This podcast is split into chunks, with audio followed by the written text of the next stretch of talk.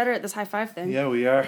Hi guys. We're back. Hey, we're we're back. Um, just we the suck at intros. Yay. yeah, just the thing at the beginning. My body decided to give me a cold yesterday, right before we're recording. And I'm recovering from the massive onslaught of pollen that I experienced in the Ohio Valley. I'm pretty sure the state of Kentucky tried to kill me. yeah, and the province of Alberta is always trying to kill us. I'm pretty much on a steady diet of antihistamines now. Yeah. It's like, oh, you you have to record tomorrow. I'm gonna give you the one thing that fucks up with your voice. So Yeah. yeah. anyway, There'll be a lot of coughing. Apologies. yeah, We can fix it in post. yay, Lindsay's back. Yay! Yeah, she, apparently she had a good time. If you weren't following me on Facebook or Instagram, us on Facebook or Instagram, then you probably should if you want to see some fun pictures. Go read her blog post. She oh, made Oh, yeah. a really good blog post. Right. The blog is a thing still. We're doing it. We're doing it. We're doing a schedule. It's happening. It was released last Monday. Check it out. Or not last, I guess, well, last Monday as of today, May 9th. um, like, what day is it? Uh, it was released last week, or this this week, I guess. Yeah. And it was on the Kentucky Derby and some interesting history that everyone should know about. And we're gonna keep the blog the blog going, so we'll have another post coming out near the end of the month. And uh, yeah, continue to check that out. It'll be good. Well, with the, all that out of the way and our coughing and our sniffling, well, my sniffling, uh, Now that our bellies are full of pizza. we're going to jump right into things. Today we're doing a history of the UN. Today's going to be kind of a different format because we do talk quite a bit about the history, but it's also a rundown of what each is. body's functions are and what its function as a whole is and what it was. It's an interesting interesting organization. I mean, it is rather controversial depending on who you talk to, but we'll get into that a bit later. Anywho, we have to go way, way back when talking. It seems to be a common thing. Add that to the list. Funny, history doesn't happen in a vacuum. I know. This is how far back we have to go. The idea for a peaceful community of nations dates back as far as 1795, with the publication of Immanuel Kant's Perpetual Peace, a philosophical sketch. He details an organization of states in order to promote international peace. It was first attempted with the Concert of Europe following the Napoleonic Wars, which saw the establishment of the Geneva Conventions regarding humanitarian relief during wartime, plus the proper treatment of wartime prisoners, which is still used today. I'm pretty sure. I, I'm sure it's been modified since then, but the Geneva Conventions are still. It's there's been a, yeah some like amendments, but really for the most part, the Geneva, the Geneva Convention is still very much in place. Probably a good thing. Yeah, I think we can all agree. Probably, yep. Furthermore, the Hague Conventions of 1899 and 1907 outlined the rules of war and the peacetime settlement of international disputes. So was- they were basically the guidelines of how to go about both subjects. Historians William H. Harbaugh and Ronald E. Pulowski, I probably butchered your names, I'm very sorry. Uh, they credit Theodore Roosevelt as the first American president to propose the establishment of an international league. When accepting the Nobel Prize, Roosevelt stated, quote, It would be a masterstroke if those great powers honestly bent on peace would form a league of peace. When the First World War broke out, Roosevelt proposed the creation of a World League for Peace of Righteousness in order to preserve sovereignty, but also limit armaments and settle conflict through arbitration rather than shooting each other. During the war, support for the League of Nations increased, particularly among women's suffrage groups, which were staunchly anti war. Following the First World War, I'm glossing over a lot of stuff, obviously, but following the First World War, at the Paris Peace Conference, Part 1 of the infamous Versailles Treaty established the League of Nations on June 28, 1919. 44 states signed the Covenant of the League of Nations, 31 of which were on the Entente or Allied side of the conflict. Despite being an important figure in the, its creation, the United States never actually joined due to the Republican Congress conflicting with President Woodrow Wilson. This was the first intergovernmental organization with the principal mission created to maintain world peace. Their official languages were English and French. All other languages be damned. First official duty was to mediate the dispute over the Åland Islands of Finland. It had been a part of Russia prior to the October Revolution, but after Finland declared independence, it claimed the islands as part of their territory. However, the majority Swedish population of Åland, they wished to rejoin Sweden. Quick, quick thing on that. So, like, technically, they weren't really Swedish because technically all Finns at one point were Swedish. So, like, they're Swedish speaking, but they were always, like, basically just part of Eastern Finland, which was what all Finns were. Right. Swedes of Eastern, Swedes of Eastern, sorry, Eastern Sweden, not Eastern Finland. Duh. they were Finns of, East, they were basically just Eastern Sweden until the Russians took them. So, but because they're culturally and linguistically more similar, similar. Right. Sorry, just Lindsay's been to, you've I've been been, to, I've been there twice. okay. So she knows about, Yeah, I know about Åland. really, Um, really pretty place. yeah. In 1920, the dispute escalated to the point where the two countries were at the risk of war. The British asked the League to intervene, but had resistance from Finland as they considered it an internal matter. Regardless, the League established. What? They still do. Yeah, I'm sure they do. Regardless, the League established a neutral commission to investigate the dispute and create dialogue between the two sides. In June 1921, the League decided the Ålands would remain part of Finland, but the islanders would be guaranteed protection of their language and culture, and the islands would be, a, a, from there on in, a demilitarized zone. Sweden reluctantly agreed, and the crisis was peacefully resolved. What Lindsay told me when I was discussing this during research, it's still very contentious today. Yeah, so basically, like Finland is a bilingual country officially, just like Canada. Their languages are Finnish and Swedish. There's a really large Swedish speaking population in Finland, even like actually on mainland Finland, pretty close to where actually where I lived in western Finland. And so it's really close to the Åland Islands. And so it's still, yeah, very contentious because the majority of the people there do feel like they're more part of Sweden than they are Finland, but they're literally between the two, so they just, you know, do their thing. It's a big port. a lot every cruise ship goes through there between Stockholm and Helsinki, so They have their own devolved kind of parliament, don't they? yeah, it's kind of like they're almost like a a separate like province and or state thing. It's a really odd. Well, I've heard it's like They have some autonomy, but yeah, I've heard it's kind of one step above a province, but not quite a state. no. Yeah. Yeah. It's it's that's what I mean. It's kind of in between. It's a really like they have some control because ultimately they're on their own island. But it's yeah. it's a weird situation. Schrodinger's province is both is and isn't uh, Kind of. independent. Yeah, kind of. Schrodinger's island. yeah. The League was also tasked with resolving the dispute over Upper Silesia, once part of Prussia and now claimed by Poland. A plebiscite was organized in the region with 59.6% of the population favoring Germany. However, Poland claimed the conditions surrounding the plebiscite were unfair and an uprising in the region erupted in 1921. The League once again intervened with representatives from Belgium, Brazil, China, and Spain sent to study the situation. They recommended Upper Silesia be divided between Germany and Poland on the basis of demographics. Germany ended up with most of the region, but Poland obtained the areas with the majority of the region's resources and industrial capability. This intensified resentment of Poland inside Germany and would later come back to bite the League in the ass. There's a lot of foreshadowing here to the Second World War.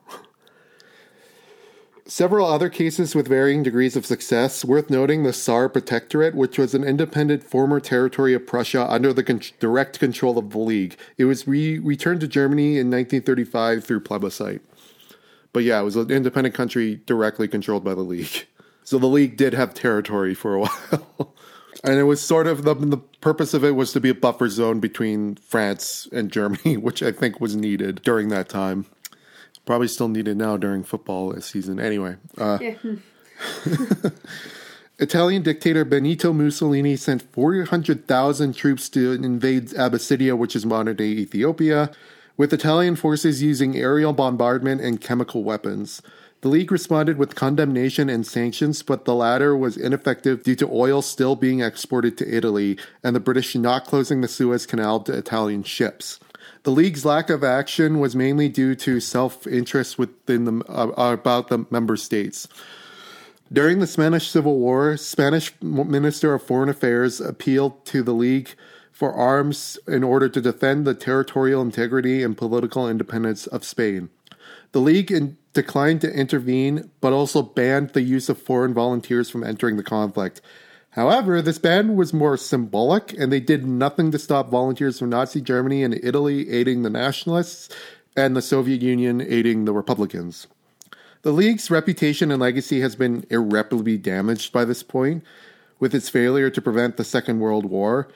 And there were plenty of opportunities to intervene against Hitler's expansionism. For example, when Hitler ordered the remilitarization of the Rhineland, which is the border between Germany and France, none of his troops had their weapons loaded, and they were ordered to retreat should France show any signs of retaliating. Super helpful. Oh, yeah. Furthermore, during the annexation of Austria, German tanks broke down in the Alps, meaning they were unable to reach their destination. Similar issues happened during the annexation of the Sudetenland and the rest of Czechoslovakia.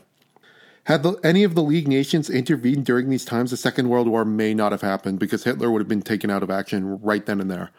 Because, to be honest, his technology was piss poor. Yeah. German technology at the time was piss poor.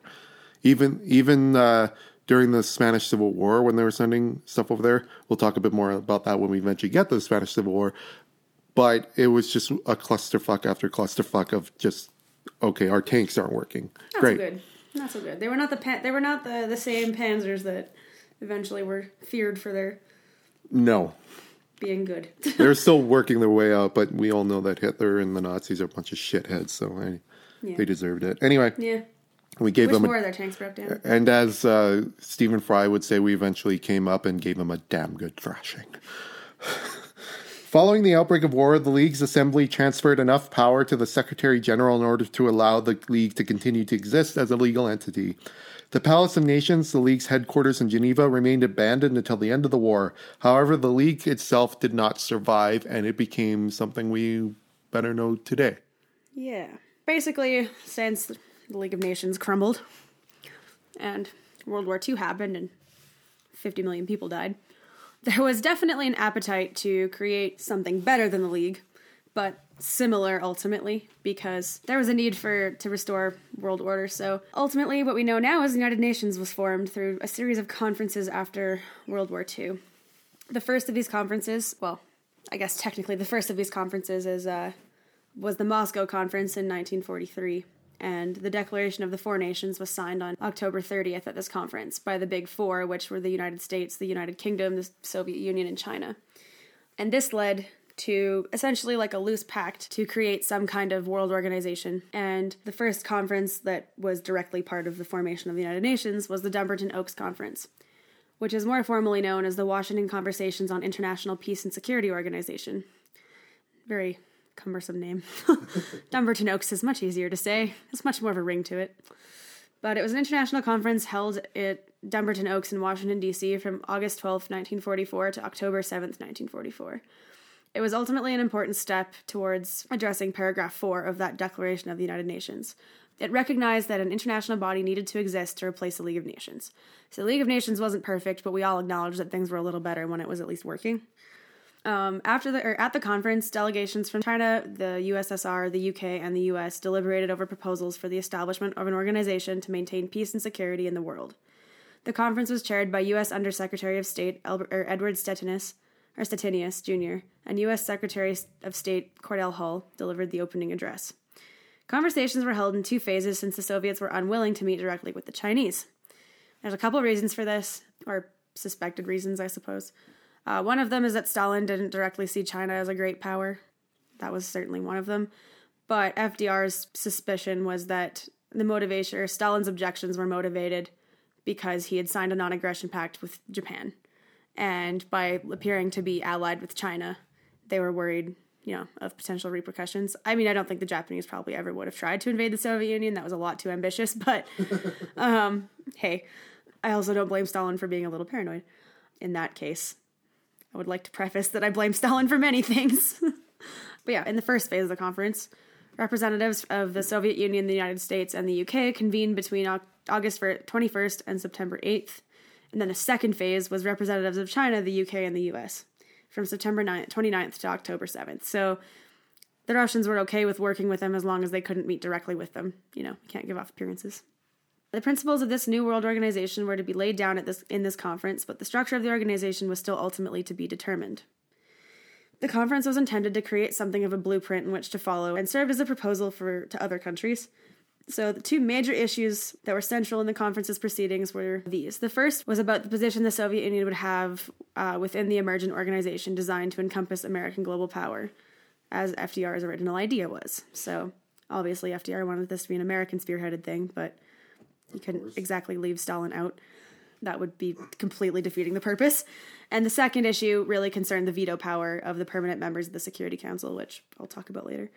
The stated purposes of the international organization were to maintain international peace and security, and to that end, to take effective collective measures for the prevention and removal of the threats to the peace and the suppression of acts of aggression or other breaches of the peace, and to bring about by peaceful means adjustment or settlement or of international disputes which may lead to a breach of peace.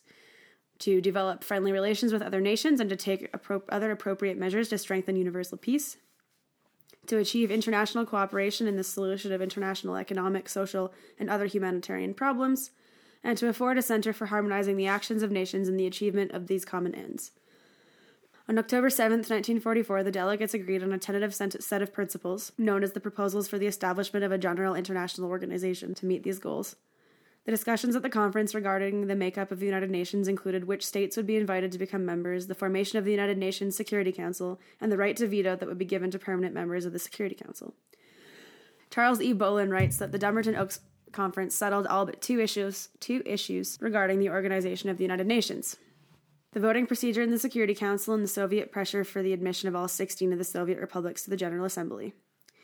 Apparently, it never occurred to anyone on the American side to counter with a proposal that all 48 of the U.S. states be admitted to the General Assembly. But, you know, here we were.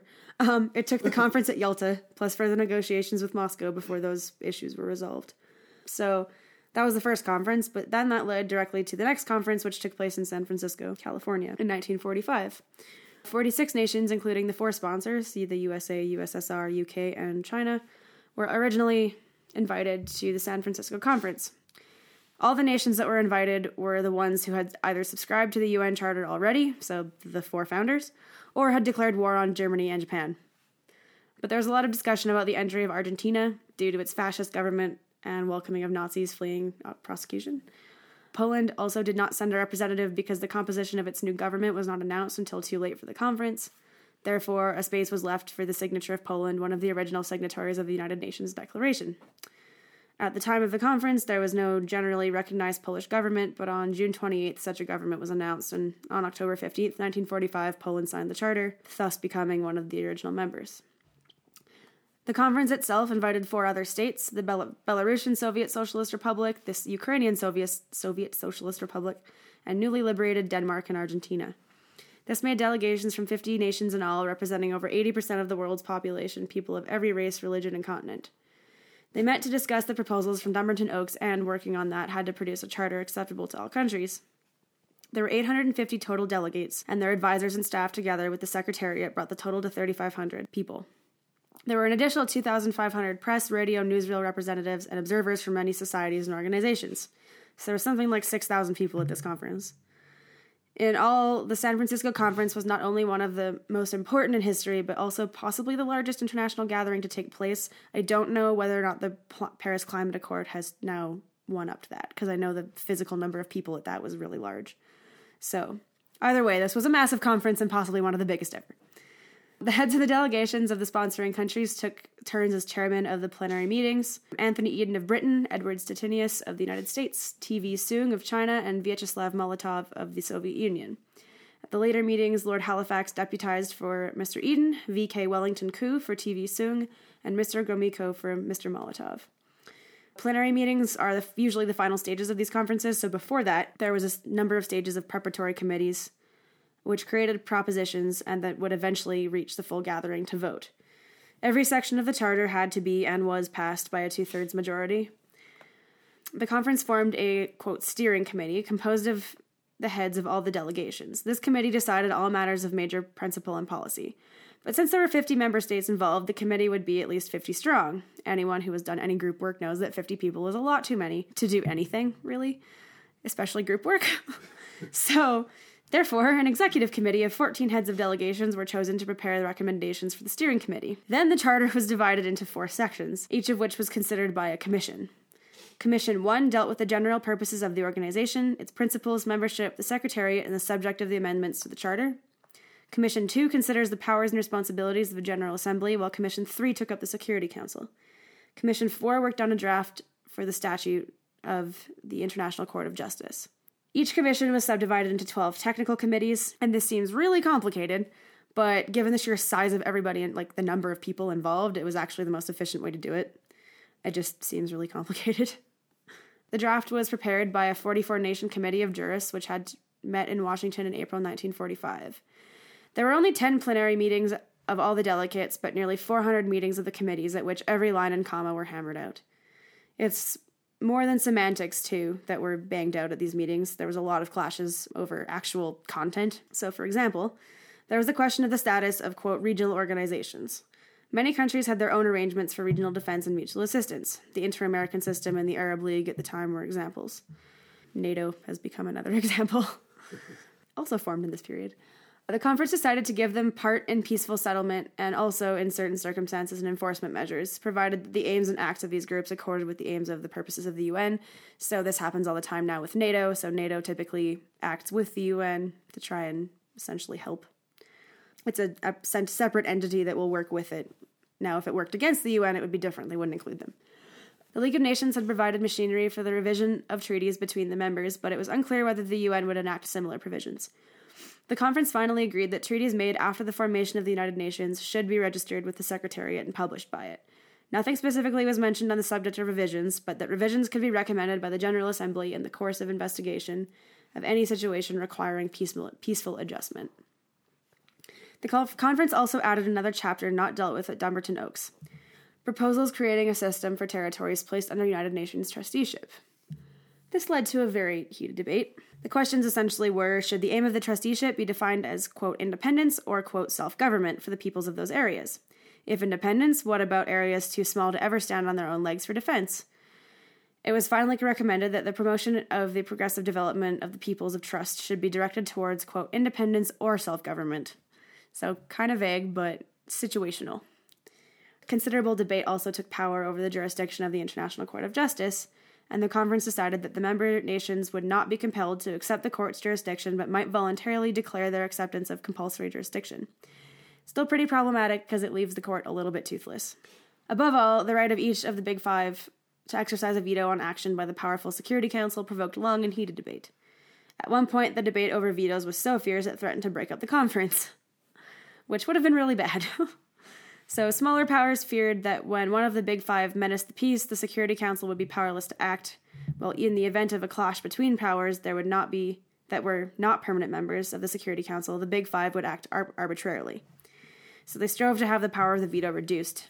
As a result, the Big Five fought hard, um, obviously, and unanimously insisted on this provision as vital, and emphasized that the main responsibility for maintaining world peace would fall on most heavily on them which eventually becomes true when all of them have nuclear weapons. um, I mean, it was already true to begin with. They were the ones who, really, for the most part, were going to be defending the world. But yeah, especially now with nuclear weapons, very relevant. Defending. Yeah, yeah, air quotes around defending. Anyway, eventually the smaller powers conceded to the point in interest of setting up the UN in the first place.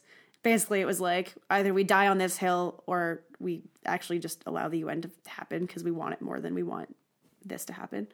Other vital issues were resolved only because every nation was determined to set up at least the best possible organization that could be made if it couldn't be perfect. So, I mean, it's fair. You can't make a perfect international organization, but it's better to have one than zero. Uh, on June 25th, the delegates met in full session at the Opera House in San Francisco for the last meeting. It was presided over by Lord Halifax, who understood the gravity of the moment, saying, quote, This issue upon which we are about to vote is as important as any we shall ever vote in our lifetime. Noting the importance of the occasion, he suggested that it would be appropriate to depart from the customary show of hands, with members standing to vote a yea, to show a yea vote. As the issue was brought to vote, all who were present, delegates, staffs, 3,000 plus visitors, stood and erupted in cheers as the chairman announced that the charter had passed unanimously. The next day, the charter was signed at the, in, the auditorium of the Veterans Memorial Hall. The delegates filed up one by one to a big round table where the charter and the statute of the International Court of Justice lay in two historic volumes. Behind each delegate stood other members of the delegation in front of a semicircle of flags of 50 nations. Since China was the first victim of aggression by an Axis power, they were given the honor of signing the document first. Upon its passage, President Harry S. Truman addressed the final session, saying, quote, The Charter of the United Nations, which you just signed, is a solid structure upon which we can build a better world. History will honor you for it. Between the victory in Europe and the final victory, in this most destructive of all wars, you have won a victory against war itself. With this charter, the world can begin to look forward to the time when all worthy human beings may be per- permitted to live decently as free people. End quote. He then pointed out that the charter would only work if the peoples of the world who were determined to make it work. He concluded, quote, If we should fail to use it, we shall betray all of those who have died so that we might meet here in freedom and safety to create it. If we seek to use it selfishly, for the advantage of any one nation or any small groups of nations, we shall be equally guilty of that betrayal. The UN did not, however, come into existence at the signing of the Charter. In many countries, the Charter had to be approved by their congresses or parliaments. It had therefore been decided that the Charter would come into force when the governments of China, France, Great Britain, the Soviet Union, and the United States, and a majority of the other signatories had ratified it and notified the State Department of the United States.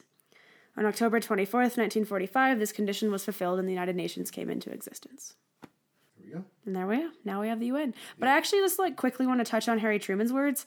He's not wrong. like I mean, obviously, that's kind of an understatement, but or obvious, but it's true though. I mean, it only will work if we follow it and make are determined to make it work because that's what happened in the League of Nations. Not everyone was determined to make it work, and therefore it did not work. So, yeah. So now we get into the portion where we're more, mostly going to be discussing how each body within the UN operates. So the main one that we need to talk about is the General Assembly, which is the main debating organ, which is responsible for policymaking and representation of the member states, where they can debate and implement policy based on the recommendations of the other bodies. All 193 members of the United Nations are members of the General Assembly, as well as several non member observer states, which include the Holy See, or which is what Vatican, that's Vatican City. If you want to know the confusion around that, watch CGP Grey's video on Vatican City. And then the second one is the state of Palestine, which I don't know if you remember, Lindsay, how controversial that was when that happened. When the state of Palestine was granted I sure do. yeah, both the Holy See and the state of Palestine, they don't have voting rights within the assembly. And uh, the state of Palestine, I just thought I'd touch in on the state of Palestine because their entry into the UN is actually quite interesting. They were first accepted as a non state observer in 1975 as the Palestinian Liberation Organization, which I don't even need to point out how controversial that is.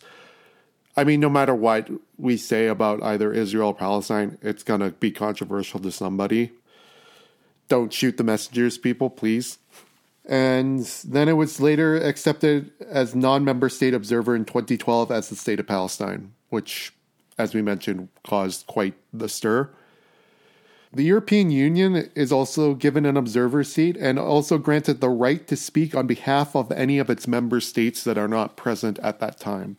So, say if Austria, the Austrian delegation can't make it to the assembly meeting that day, they can ask the, the European Union to speak on their behalf. But they can't vote. The European Union can't vote. Furthermore, other intergovernmental organizations have observer seats, including the African Union, the Arab League, Organization of American States, etc., etc. In total, there's 75 intergovernmental organizations that have observer seats within the General Assembly. Even furthermore, there's also seats for the International Olympic Committee, the Sovereign Military Order of Malta, which is not to be confused with the Republic of Malta. Literally, this Sovereign Military Order Malta is a building that's leased out by the Italian government to these group of people that have sovereign status, but they have no territory except a leased building in the middle of Rome. But anyway, it's a religious order. The Red Cross slash the Red Crescent have a seat there, and then there are plenty of others that we don't need to go into. You can just find a list somewhere.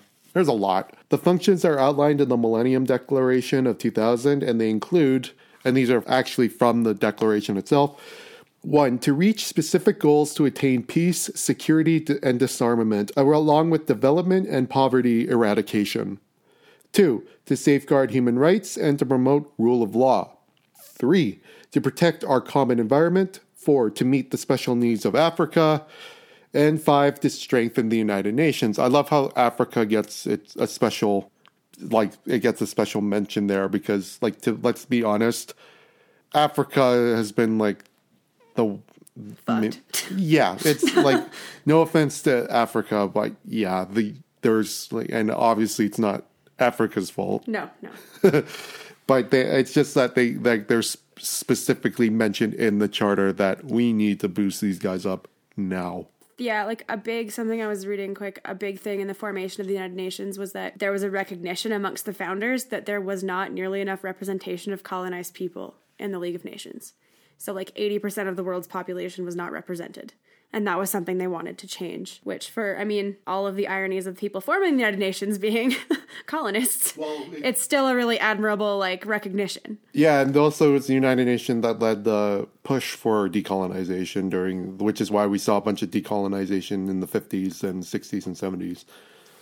So the charter grants the General Assembly the ability to one consider and approve the United Nations budget and establish the financial assessments of member states. Two, elect the non-permanent members of the Security Council and the members of the other United Nations councils and organs, and on the recommendation of the Security Council, appoint the Secretary General. Three, consider and make recommendations on the general principles of cooperation for maintaining international peace and security, including disarmament discuss any questions relating to international peace and security, and except where a dispute or situation is currently being discussed by the Security Council, make recommendations on it. Discuss with the same exception and make recommendations on any questions within the scope of the Charter or affecting the powers and functions of any organ in the United Nations initiate studies and make recommendations to promote international political cooperation, the development and codification of international law, the realization of human rights and fundamental freedoms, and international collaboration in the economic, social, humanitarian, cultural, educational, and health fields. Make recommendations for the peaceful settlement of any situation that might impair friendly relations amongst countries. And finally, consider reports from the Security Council and other United Nations organs. That's probably a lot to follow, and I apologize. In times where the Security Council fails to act due to a negative vote, the General Assembly can take action when a threat to peace, breach of peace, or act of aggression occurs, as stated by the United Nations General Assembly Resolution 377, which is also known as the Uniting for Peace Resolution of November 3rd, 1950 all voting members states have equal voting power within the General Assembly, and none of the big five, I guess, are allowed to use their veto power within the General Assembly.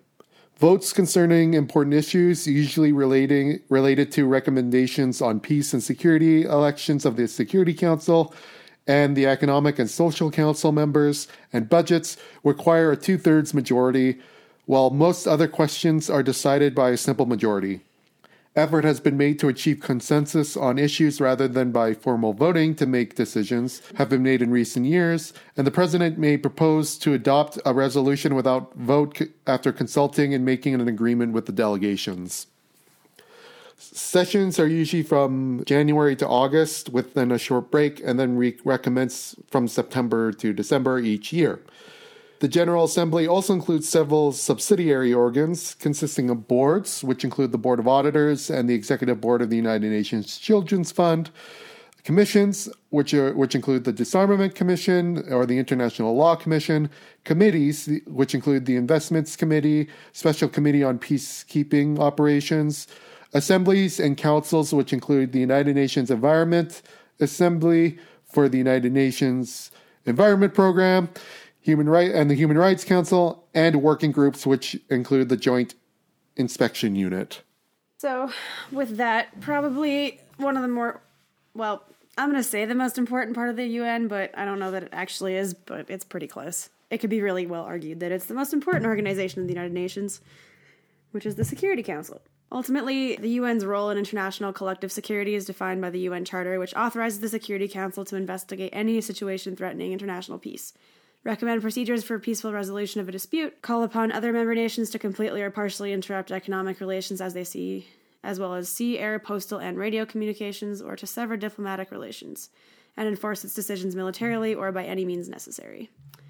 The Security Council also recommends the new Secretary General to the General Assembly and recommends new states for admission as member states of the United Nations. Security Council has traditionally interpreted its mandate as covering only military security, though U.S. Ambassador Richard Holbrooke controversially persuaded the body to pass a resolution on HIV/AIDS in Africa in 2000. Under Chapter 6 of the Charter, Pacific Settlement of Disputes, the Security Council may investigate any dispute or any situation which might lead to international friction or give rise to a dispute. The Council may recommend appropriate procedures or methods of adjustment if it determines that the situation might endanger international peace and security. These recommendations are generally considered to not be binding as they lack an enforcement mechanism. Under Chapter 7, the Council has broader power to decide what measures are to be taken in situations involving threats to peace, breaches of peace, or acts of aggression. In such situations, the Council is not limited to recommendations but may take action, including those the use of armed force to, quote, maintain or restore international peace and security. But the Security Council ultimately uh, kind of stems out of a bunch of treaty organizations that existed before the League of Nations even existed the idea behind collective security isn't new, like Jonah talked about at the very beginning. I've been wanting to do this for a long time. So, the League of Nations was the, the first attempt, and it managed to settle a number of disputes, but it lacked representation for colonial peoples, half the world's population, and significant participation from major several major powers, so that really is what made it not useful. But as early as 1939, FDR and the US State Department were attempting to plan out a new world organization uh, FDR coined the term United Nations in reference to allied nations. And on New Year's Day 1942, the USSR, US, China, and Britain signed the UN Declaration, as we talked about. But more as more nations were added, but the uh, the main four were kind of known as the four policemen, and then it got changed to the Big Five once France got added. But fun story. So the Security Council obviously was a dominant issue at the Dumbarton Oaks Conference, and France got added to the the four policemen group to become the Big Five to become the permanent members of the council. The US actually attempted to add Brazil to the Permanent Security Council, but they were opposed by the heads of the Soviet and British delegations. It didn't really give a reason why exactly, and frankly, I didn't look that hard, but I find it interesting that the US wanted to make it a six man or a six uh, six nation council. But obviously, the veto rights were the most contentious. So the USSR contended that each nation should have an absolute veto that could excuse me, block matters from even being discussed, while the British argued that nations should not be able to veto resolutions on disputes to which they were a party. At the Yalta Conference in 1945, the American, British, and Russian delegations agreed that each of the quote Big Five could veto any action by the Council, but not procedural resolutions, meaning that the permanent members could not prevent debate on a resolution. As I mentioned, the debate in San Francisco with an, uh, was really fierce, with an Australian delegate pushing to further limit the veto power, but he was due to fears it would kill the conference. His proposal was defeated by 20 votes to 10. On January 17th, 1946, the Security Council met for the first time at Church House in Westminster, London, UK. The Security Council was largely paralyzed in its early decades because of the Cold War, because it essentially was divided over the conflict. As a result, the council was only able to intervene in unrelated conflicts for the most part, but a notable exception was during a 19 was a 1950 Security Council res- resolution that authorized a US-led coalition to repel the North Korean invasion of South Korea. And this was passed in the absence of the USSR, and that's why it was passed in the first place. Flashback to the Korean War episode. Yeah. In 1956, the first UN peacekeeping force was established and the Suez Crisis, but the UN in the same year, though, was unable to intervene against the USSR's simultaneous invasion of Hungary following that country's revolution. So it's kind of good proof that, like, we can do one thing, but we also can't hold each other. It kind of speaks up to those fears that smaller nations had of if one of the big five is involved, how do we deal with it? Because you can't, because they have veto power. But the committee ultimately continued to exist, but largely it's abandoned its work in the mid 1950s. So on paper, the Security Council was there in the 50s, but by the end, it was like they're not really doing anything. But in 1960, the UN deployed the United Nations operation in Congo, which was the largest military force of its early decades, to restore the breakaway state of Katanga, restoring it to the control of the Democratic Republic of the Congo by 1964. The Security Council found itself bypassed in favor of direct, negotiations between the superpowers and some of the decade's larger council, or sorry, decades larger conflicts such as the Cuban Missile Crisis and Vietnam War. They focused instead on smaller conflicts without an immediate Cold War connection, so they deployed the United Nations Temporary Executive Authority in West New Guinea in 62 and the United Nations Peacekeeping Force in Cyprus. Shout out John, 1964. the latter of which would become the UN's longest running peace- peacekeeping missions. We got told that we had to mention Cyprus or I'll, I'll I'll mention it a bit more later. I'll let you explain that. um, oh man. In October 1971, over U.S. opposition, but with the support of many third world nations, the mainland, Pe- Com- or the mainland Communist People's Republic of China was given the Chinese seat on the Security Council in place of Taiwan.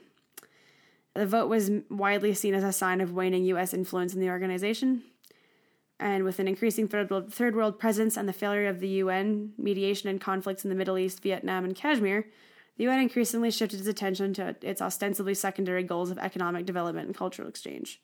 So at this point, the Security Council is like pretty much not doing anything. But yeah, by the UN, the, by the 1970s, the UN budget for social and economic development was far greater than its budget for peacekeeping. So the Security Council was really not doing a lot. But after the Cold War, there was a dramatic increase in peacekeeping duties. Between 1988 and 2000, the number of adopted Security Council resolutions more than doubled, and the peacekeeping budget increased more than tenfold. So they the UN negotiated an end to the Salvadoran civil war, launched a successful peacekeeping mission in Namibia, oversaw democratic elections in post-apartheid South Africa and post-Khmer Rouge Cambodia. In 91, the Security Council demonstrated its renewed vigor by condemning the Iraqi invasion of Kuwait on the same day of the attack and later authorizing a US led coalition that successfully repulsed the Iraqis. Undersecretary General Brian Urquhart later described the hopes raised by these successes as, quote, a false renaissance for the organization, given the more troubled missions that would follow, such as Bosnia, which we talked about last season, and Rwanda, which we're actually going to talk about next. So, yeah. That's where the Security Council's at. They pretty much just deal with peacekeeping stuff now, for the most part. But they also were involved in things like the non-proliferation, or non-proliferation treaties, since all of them are nuclear powers. In 2014, Egypt presented a motion proposing an expansion of the Non Proliferation Treaty to include Israel and Iran. This proposal was due to increasing hostilities and the destruction in the Middle East connected to the Syrian conflict as well as others. All members of the Security Council are signatory to the Non Proliferation Treaty and are all nuclear weapon states. So here we are. Okay, so now we're moving on to what is known as the UN Secretariat. It's not a horse. I did buy a Secretariat mug though. We're gonna be The horse Secretariat. Yeah, probably gonna be making Kentucky related jokes for a couple of weeks. Anyway, so the UN Secretariat is the executive of the United Nations, and it is tasked with setting the agenda, deliberation, and decision making in the other UN bodies. I'm going to butcher this name, but the second UN Secretary General, Dag Hammarskjöld of Nor, I think he's Norwegian, stated, quote, the United Nations is what member nations made it. But within the limits set by government action and government cooperation, much depends on what the Secretariat makes it. It has creative capability. It can introduce new ideas. It can, in proper forms, take initiatives. It can put before member governments findings which will influence their actions. End quote. So it is headed by the Secretary General, who acts as the Chief Administrative Officer of the United Nations, and he makes annual reports to the General Assembly and may inform the Security Council on issues which they deem to be a threat to international peace and security. However, the Charter doesn't go much more into detail than this, and the actual roles of the Secretary General have been left to interpretation by each holder. Some more active, while others not so much. Currently held by Antonio Guterres of Portugal, who is a former Portuguese Prime Minister and the former UN High Commissioner for Refug- Refugees. Before that, it was held by Ban Ki Moon until 2017, and before that, it was owned. It was held by Kofi Annan, who is probably the most famous UN Secretary General. I may be wrong. Ban Ki Moon's pretty famous now. Yeah, but I think of, if you ask Oh, yeah. anyone to Kofi name one, it's going to be Kofi Annan. Yeah. Yeah, Ban Ki Moon's from South Korea, and then Kofi Annan is from Ghana. Aside from the executive office of the Secretary General, several other offices include the UN Office of Internal Oversight, the UN Office of Legal Affairs, the UN Office of Disarmament Affairs, UN Office of Coordination of Humanitarian Affairs, UN Office for Disaster Risk Reduction, Office of the UN High Commissioner for Human Rights, UN High Commissioner for Refugees, UN Office on Drugs and Crime, UN Office of the High Representative for the least developed countries, landlocked developing countries, and small island developing countries. Which could you imagine having to announce, oh, my role is this? That's quite the title. yeah. That's not going to fit on a business card. No. You might as well just call yourself Overlord. And the UN Office for Outer Space Affairs, which I think is just awesome. That's the greatest thing ever.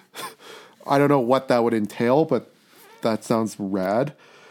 It also includes several departments, which include the Department of Political Affairs, Department of Peacekeeping Operations, which I'll get to in a bit, Department of Economic and Social Affairs, which I'll also get to in a bit, the Department of Field Support, Department of Management, Department of General Assembly and Conference Management, UN Department of Global Communications, and the Department of Safety and Security. Currently has over 44,000 international civil servants in its employment, so it's huge. Yeah. The UN is uh, shocking, a large organization. um, um, yeah, so the other, th- I guess the next major part of the UN is the International Court of Justice, which is not to be confused with the International Criminal Court. I'll explain the difference in a minute, but the League of Nations, again, we're going back to the League of Nations. Um, the League of Nations had called for the establishment of a permanent court of international justice, or PCIJ, as I will be calling it uh, which would be responsible for adjudicating any international dispute submitted to it by the contesting parties, as well as to provide an advisory opinion upon any dispute or question referred to it by the League of Nations. In December 1920, following the several drafts and debates, the Assembly of the League, which I assume is basically the General Assembly of the League of Nations, unanimously adopted the statute of the PC- PCJI, which was signed and ratified the following year by a majority of members. Among other things, the new statute resolved the contentious issues of selecting judges by providing that the judges be elected by both the Council and the Assembly of the League concurrently but independently. So the reason I'm going back all the way to the League of Nations is because the new court is pretty much the same as the old court. So this explains a lot of it. Same place and everything? Yeah. Okay. The makeup of the court would reflect the main forms of civilization and the principal legal systems of the world, and would be permanently replaced at the Peace Palace in The Hague alongside the Permanent Court of Arbitration. The International Criminal Court is also in The Hague, but again, different. it represented a major innovation in international jurisprudence in several ways. One, unlike previous international tribunals, it was a permanent body governed by its own statutory provisions and rules of procedure. Two, it had a permanent registry that served as a liaison with governments and international bodies. Three, its proceedings were largely public, including pleadings, oral arguments, and all documentary evidence. Four, it was accessible to all states and could be declared by states to have compulsory jurisdiction over disputes. Five, the PCIJ statute was the first to list the sources of law it would draw upon, which in turn became sources of international law. Six, judges were more resp- representative of the world and its legal systems than any prior international judicial body, which, to be fair, probably wasn't that hard. Um, and seven, as a permanent body, the court would, over time, make a series of decisions and rulings that would develop international law. From its first session in 1922 until 1940, the PCIJ dealt with 29 interstate disputes and issued 27 advisory opinions. The court's widespread acceptance was reflected by the fact that several hundred international treaties and agreements conferred jurisdiction upon it over specified categories. In addition to helping resolve several serious international disputes, the PCIJ helped clarify several ambiguities in international law, contributed to its development. So, by all accounts, this court was actually quite successful. Following a peak of activity in 1933, the PCIJ began to decline its activities due to growing international tensions and isolationism, so it struggled to deal with all of the Nazi expansion, all the same issues the League of Nations had dealing with Nazi expansionism, etc., the court also had. And people were less willing to participate because isolationism. World War II effectively put an end to the court, which held its last public session on December 1939, and it issued its last orders on February 1940. In 1942, the US and UK jointly declared support for re establishing an international court after the war, and in 1943, the UK chaired a panel of jurists from around the world, known as the Inter Allied Committee, to discuss the matter. In a 1944 report, they recommended that the statute of any new international court uh, should be based on that of the PCIJ. New court should retain an advisory jurisdiction and it should be voluntary. And three, the court should deal only with the judicial and not political matters. At a conference of the major Allied powers several months later, they issued a joint declaration recognizing the necessity of establishing the earliest practicable date a general international organization based on the principle of the sovereign equality of all peace loving states, open to membership by all such states, large and small, for the maintenance of international peace and security. Uh, the court came up at Dumbarton Oaks in San Francisco and San Francisco, with the statute of the court being an integral part to the UN Charter. So when I said they signed the charter, they also had to sign the statute of the International Court, and they were two separate documents, but they were signed on the same day. The new court was to be based on the PCI, PCIJ, and in October 1944, the PCIJ convened for the last time and resolved to transfer its archives to its successor, which would take its place at the Peace Palace. The judges resigned on January 31st, 1946, with the election of the first members of the International Court of Justice taking place the following February at the first session of the United Nations General Assembly and Security Council. In 1946, the PCIJ was formally dissolved, and the ICJ, the International Criminal or International Court of Justice, in its first meeting elected Jose Gustavo Guerrero of El Salvador as its president. He had served as the last president of the PCIJ. The court also appointed members of its registry, drawn largely from the PCIJ, and held an inaugural public sitting later that month. So, yeah, it was pretty much all the same people, and it was just essentially changing the name, and it also adjusted the charter and stuff a bit. The first case was submitted to the ICJ in May 1947 by the United Kingdom against Albania concerning incidents in the Corfu Channel. The International Court of Justice is made up of 15 judges elected to nine year terms by the UN General Assembly and the UN Security Council from a list of people nominated by the national groups in the Permanent Court of Arbitration. It is, quote, governed uh, air quotes around governed, but it's governed by the statute of the International Court of Justice, with rules for elections being laid out in Articles 4 through 19. Elections are staggered with five judges elected every three years to ensure continuity within the court. Should a judge die in office, the practice has generally been to elect a judge in a special election to complete the term. No two judges may be nationals from the same country, as the court is supposed to represent, quote, the main forms of civilization of the principal legal systems of the world, Essentially, that has meant that common law, civil law, and post communist law, which was previously socialist law, are recognized. So, all the legal systems used in the major places. There's an un- informal understanding that the seats will be distributed by geographic regions so that there are five seats for Western countries, three for African states, including one judge of Francophone civil law, one of Anglophone common law, and one Arab, two Eastern European states, three for Asian states, and two for Latin American and Caribbean states. For most of the court's history, the five permanent members of the Security Council have always had a judge serving, thereby occupying three of the Western seats, one of the Asian seats, and one of the Eastern European seats. There have been some exceptions, but for the most part, that's been the case. The court's current president is Abdul Kawai Ahmed Yusuf of Somalia. I'm really sorry. And uh, Xue Hanqin of China, also sorry if I just butchered that, as vice president. The International Court of Justice is separate from the International Criminal Court, like I said. Uh, the ICJ deals with nation states and not individual people. So it's really just dissolving or like resolving disputes between two countries, not between any of the specific people. The International Criminal Court, on the other hand, investigates and punishes people for crimes against humanity, genocide, and other war crimes, etc. So the ICJ issues rulings more over, I think, territory disputes and that kind of thing, whereas the criminal court is actually dealing with criminal proceedings. So they are separate, but they do work together, I imagine. Otherwise, cases, yeah. people wouldn't be prosecuted. so, yeah, so that's the court. For the most part, I think it still sort of has the same problems as the International Criminal Court. The only difference is that the International Court of Justice is at least acknowledged by the United States, mm. and that makes a big difference. The International Criminal Court has not. So that's a big problem. If you guys remember from the Yugoslav episodes, I think it was the last episode of the Yugoslav Wars, we kind of got a little arm wavingly angry at how yeah. little support the ICC has. Yeah. yeah. Yeah. At least the International Court of Justice isn't nearly as toothless, but yeah, I think it probably still faces some of the same problems because it did have those types of problems with. Uh, one of the biggest ones actually was when Nicaragua launched something against the United States in the 80s after the uh, Shadow War. So there's been a few instances of it not really going great between the court and the Security Council. It's kind of meant to be a checks and balance situation, and it is, but it also does definitely create problems because the U.S. vetoed their decision in that case. Right. Yeah, that's So frustrating. yeah, we could go on about frustrating, veto power. especially if you're Nicaragua Yeah. and your government's just been deposed. I mean, I'm going to say it right now. I think, like, having researched this whole thing, veto power is bullshit. Yeah, But, I mean, it's not like a, po- small podcast from Alberta is going to No. make a difference. But anyway, so we're going to move on to what's called the Economic and Social Council, also known as ECOSOC. Or I'm pretty sure I'm the only one in the world who calls it that. you but probably aren't. okay. There's so many abbreviations of everything. Yeah, oh yeah.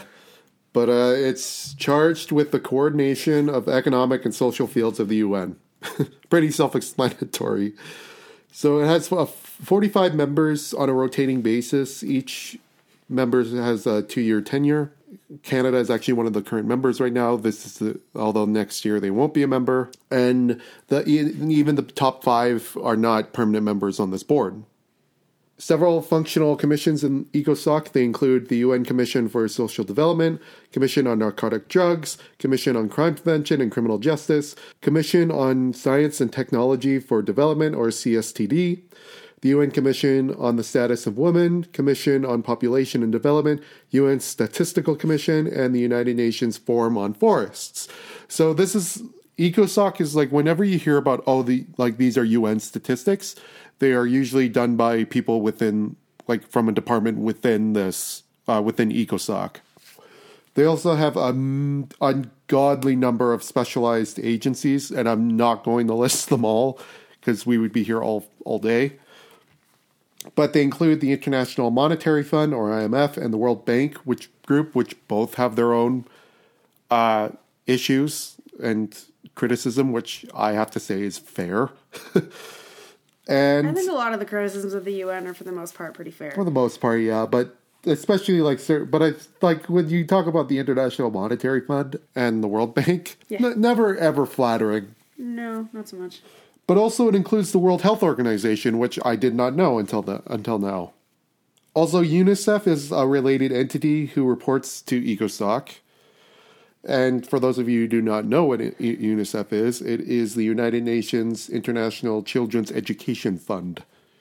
If you remember back in the day when you'd go trick or treating, some people would have those boxes. Yeah, the UNICEF boxes.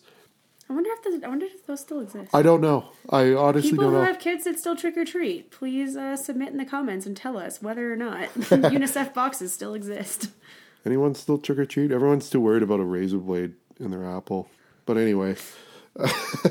so the current president is Inga Rhonda King of St. Vincent and the Grenadines, which I've known that this country exists, and every single time I like hear this country, it sounds like the name of a funk band.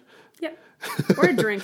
or a drink. Well, I just think of grenadine, but yeah, but I, I think of a band. It's like for sure, band name for sure. fronted by St. Vincent. Anyway, uh, the president is a one year term and it is elected by the council members. All organizations within ECOSOC gather statistical information regarding their respective focuses and formulate policy aimed at addressing international economic and social issues and make recommendation on how to improve these conditions. However, the final say is usually with the Security Council or the General Assembly. So that's all I have to say about EcoSoc because they that's essentially what they do. And I mean, I could go into detail about the separate organizations, but again, we would be here for a year. But yeah, so we're going to move on to what is probably the most known aspect of the United Nations, which is the peacekeeping forces. So it is defined as, quote, a unique and dynamic instrument developed by the organization as a way to help countries torn by conflict to create the conditions for lasting peace, end quote. And that is a quote taken directly from the website of the UN. The UN website was insanely helpful It was balla. Like it was Like, really on good. ball. It was because it also then just provided you to other good sources. So it's like, yay! I can't fucking believe I just said Bala. Anyway. You did. Oh well. here we are. So it's actually founded in 1948, and peacekeepers of the member nations' armed forces, gendarmes, and police from the UN member states, who act to, to monitor and observe peace processes in post conflict zones and to aid former combatants to formulate a peace agreement and put said agreements into practice. My friend John, who Lindsay briefly shouted out, he's in the Canadian Army and he only served in peacekeeping missions when he was overseas. I'll get to what he served in in the end, but basically what he said is we are meant to act as a buffer between the two sides. We are meant to not necessarily separate the two sides, but to make sure they're not like the conflict doesn't rise again. So, despite being probably the most well known part of the UN, peacekeepers are not actually in the charter. Chapter 6 of the charter details what measures the UN has to settle disputes, while Chapter 7 iterates both military and non military actions the organization can take. Both chapters permit the UN to deploy personnel in special circumstances, but peacekeepers are not actually mentioned by name in the charter. At least not yet. I mean, they could probably amend it at any time, but the first peacekeeping mission was the UN Truce Supervision Organization, or UNTSO, in May 1948 sent to monitor the armistice between Israel and its Arab neighbors following the Israeli War of Independence. The following year, they were sent to the India Pakistan border to monitor the ceasefire between over the conflict of, between India and Pakistan over Kashmir. Both missions are actually still in operation today. they are the oldest running operations that the UN has, the, the oldest running peacekeeping operations. During the Cold War, as Lindsay mentioned, members of the Security Council on opposing sides frequently clashed, preventing any agreements on peacekeeping resolutions due to the veto power of the Permanent Five. During the Suez Crisis of 1956, Egypt attempted to retake control of the Suez Canal from the British and the French. The latter two made an agreement with Israel to form a coalition to invade Egypt and retake control of the canal. And the Israeli, British, and French easily retook control of the canal from the Egyptians. However, international support went to Egypt, with both the Americans and Soviets in agreement the British, French, and Israelis were in the wrong. The UN General Assembly worked to develop a solution between the two sides, and eventually, then Canadian Secretary of State for External Affairs Lester B. Pearson, later Prime Minister, recommended sending a peacekeeping force to Egypt to mediate and observe the withdrawal of coalition forces from the Suez Canal zone. It was approved and became the first peacekeeping force mission, known as the UN Emergency Force. The first was between 1956 and 1967, and the second was from 1973 to 1979 following the Yom Kippur War. It was also the first time that peacekeepers were sent into this area wearing the blue helmets. Because it was actually Lester Pearson's idea. He says, well, we're not going to send them looking like military. No, because they're just going to get shot at. yeah, we'll send them with blue helmets so that they know we're the peacemaker or we're the peacekeepers. Bless you, Pearson. So in total, there was 72 missions, 57 of which are completed, and a f- further 15 are ongoing. They've operated on every single continent except for South America and Australia and New Zealand. So famous missions include U- UNEF 1 and 2, which was in Egypt, the UN Peacekeeping Force in Cyprus. Shout out to John. John was stationed in Cyprus, and he Forced For- us to acknowledge this mission. No. yeah he he in quotes he said, "If you don't mention Cyprus, I'm gonna be mad." Ooh. So we mentioned it. Yeah. anyway, the UN Protection Force or UN UNPROFOR, which go back and listen to the uh, Yugoslav episode, still know about that because those were the former Yugoslavia conflict. UN Assistance Mission for Rwanda or UNAMIR. Which we're going to talk about next time, so stay tuned. UN Operation in Somalia 2, or UNOSOM, which is where the famous Black Hawk Down incident happened. The UN Interim Administration Mission in Kosovo, which is still in operation today. UN slash African Mission to Darfur, or UNAMID. And then finally, the UN Organization Stabilization Mission in the Democratic Republic of the Congo, or MONUSCO, which John was also part of. So there's that. Shout out to John again. And that's it for the peacekeepers. Oh, yeah, they've done. I think that's it for the UN. Yeah. Really? I mean, my favorite UN special agency, though, is UNESCO, which we haven't talked about. And it's like the happiest of the UN organizations. uh, UNESCO is the United Nations Educational, Scientific, and Cultural Organization. And I'm a big fan of UNESCO. There's some UNESCO World Heritage sites close to where we live, and we're going to be doing some fun things with them.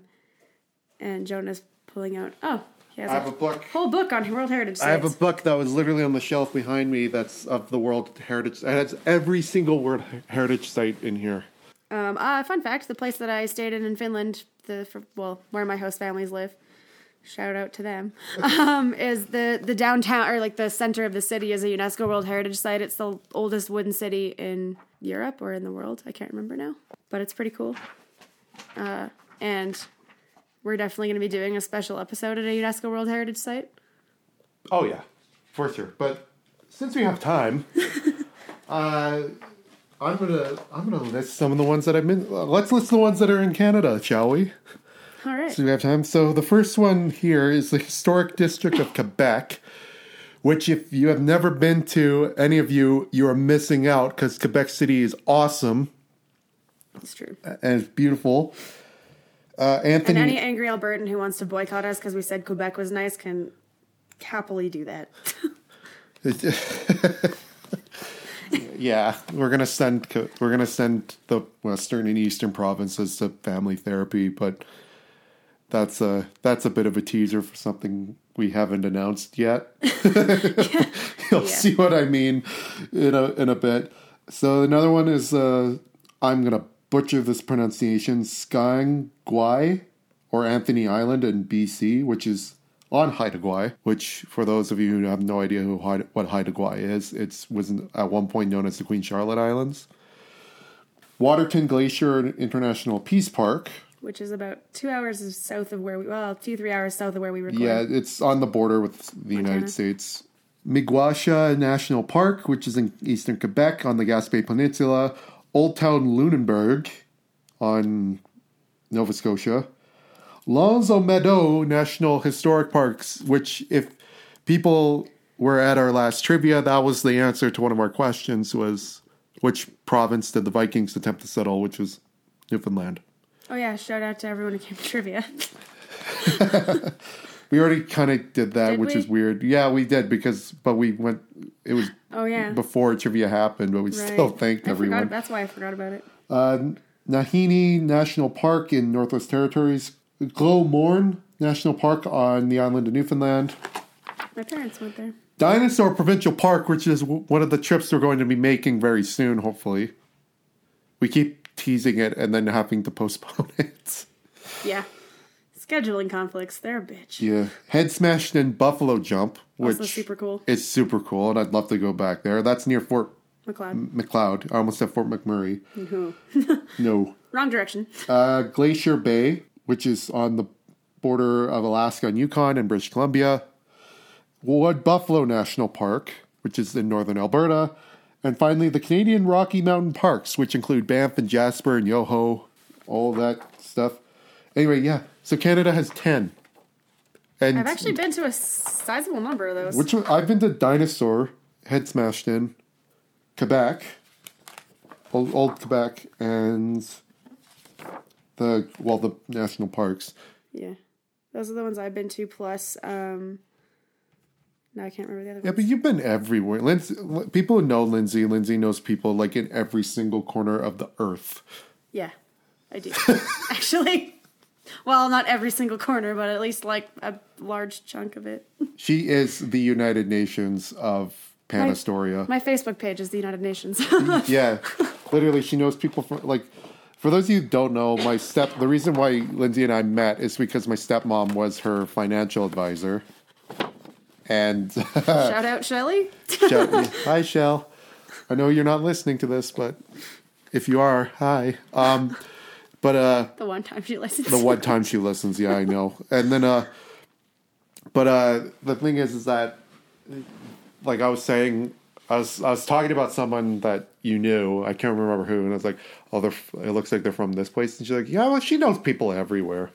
All right, we're going through our uh, Pan Historia statistics and seeing all the countries that people had listened in, and uh, we just like to check it out every now and then because it's pretty fun to see where all of you are from. And yeah, it was pretty funny. I'm like, oh, I think that might be that person. yeah, it's every single time we like point something out, and but then I every promise so you, there are some that are showing up that I have no connection to. So shout out to those Thailand, people.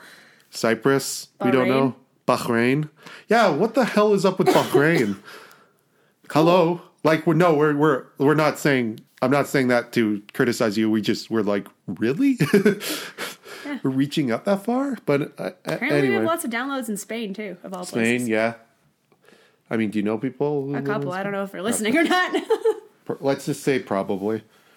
But yeah, also, of course, shout out to all of our listeners in the United States. Brian. Brian's been handing out that. He's been handing out He's our. been the sole source of our budget for a year, uh, yeah, which $4 a month for a year. Which we very much appreciate, Brian. Because Brian. it actually does help. So uh, on that note, more pandering. Please help us on Patreon if you really like this. Yeah, for sure. Thanks. Uh, so yeah, that's it for UN.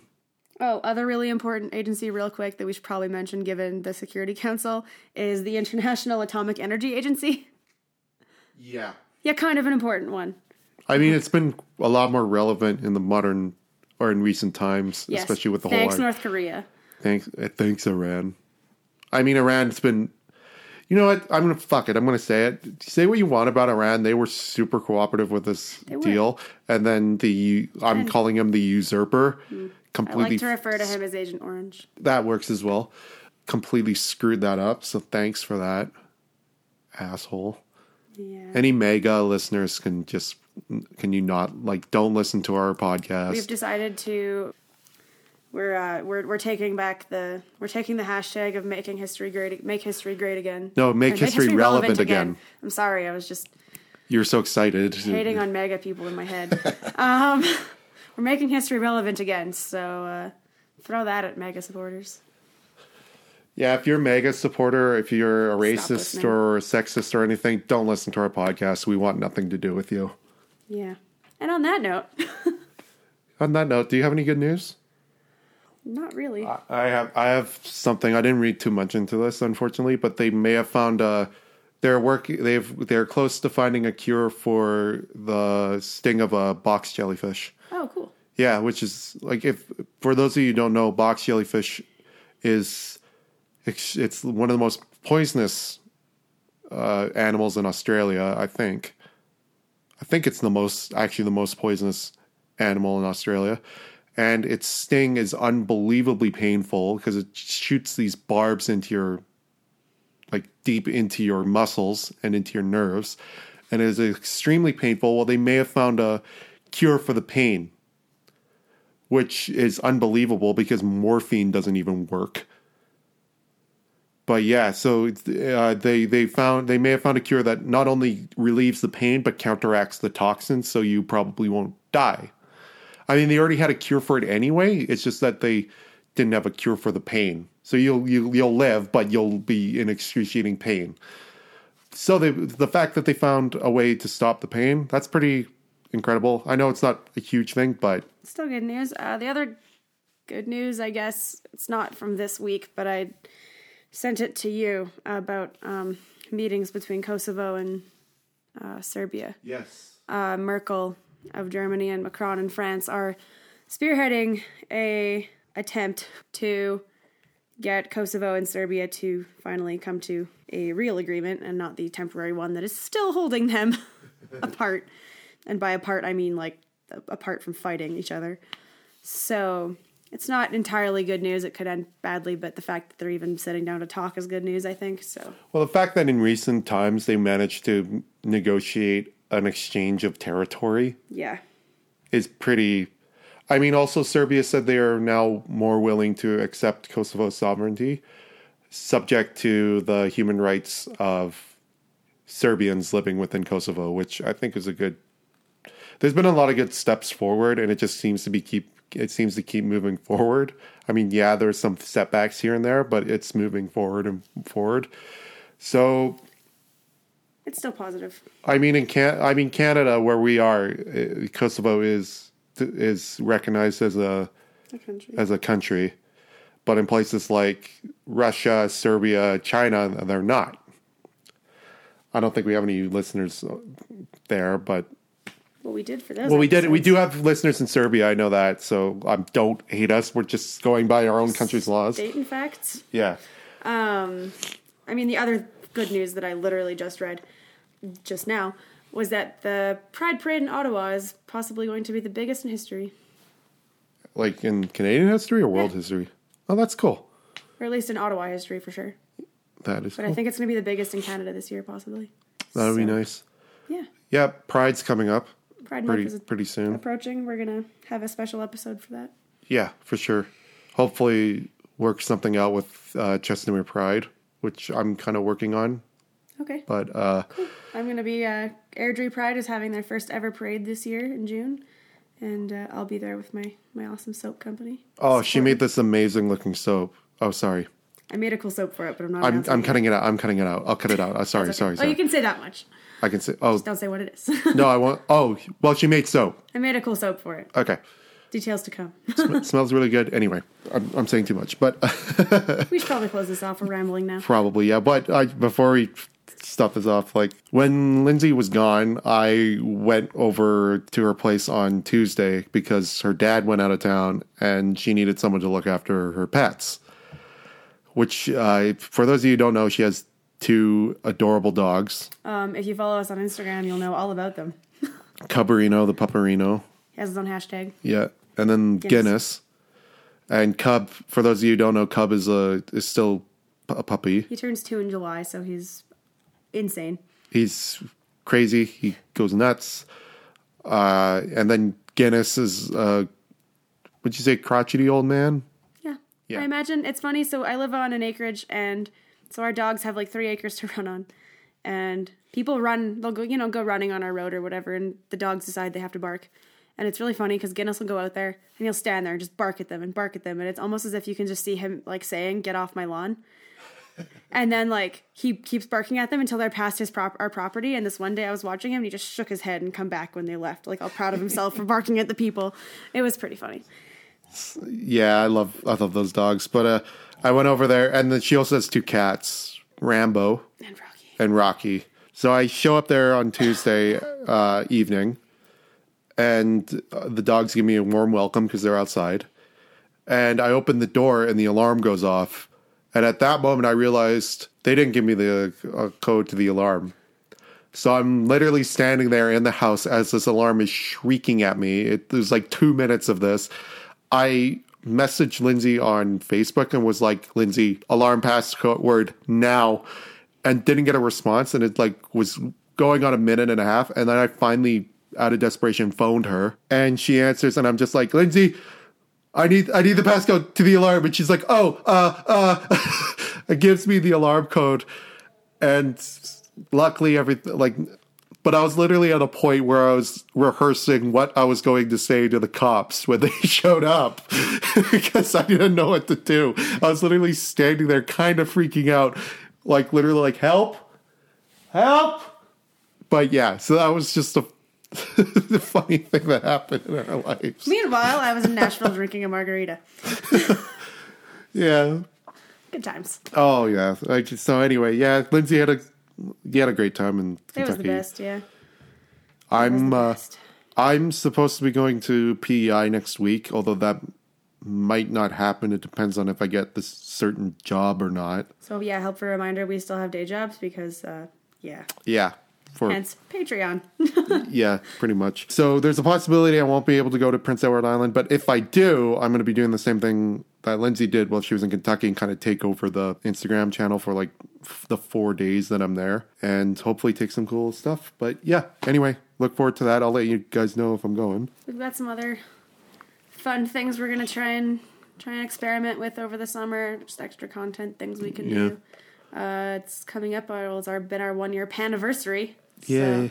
I gave her for- cupcakes with a Thanks for sticking with us this long. It's I- been a journey. I literally gave her cupcakes with with a card on well a sticky note on the top that says "Happy Paniversary."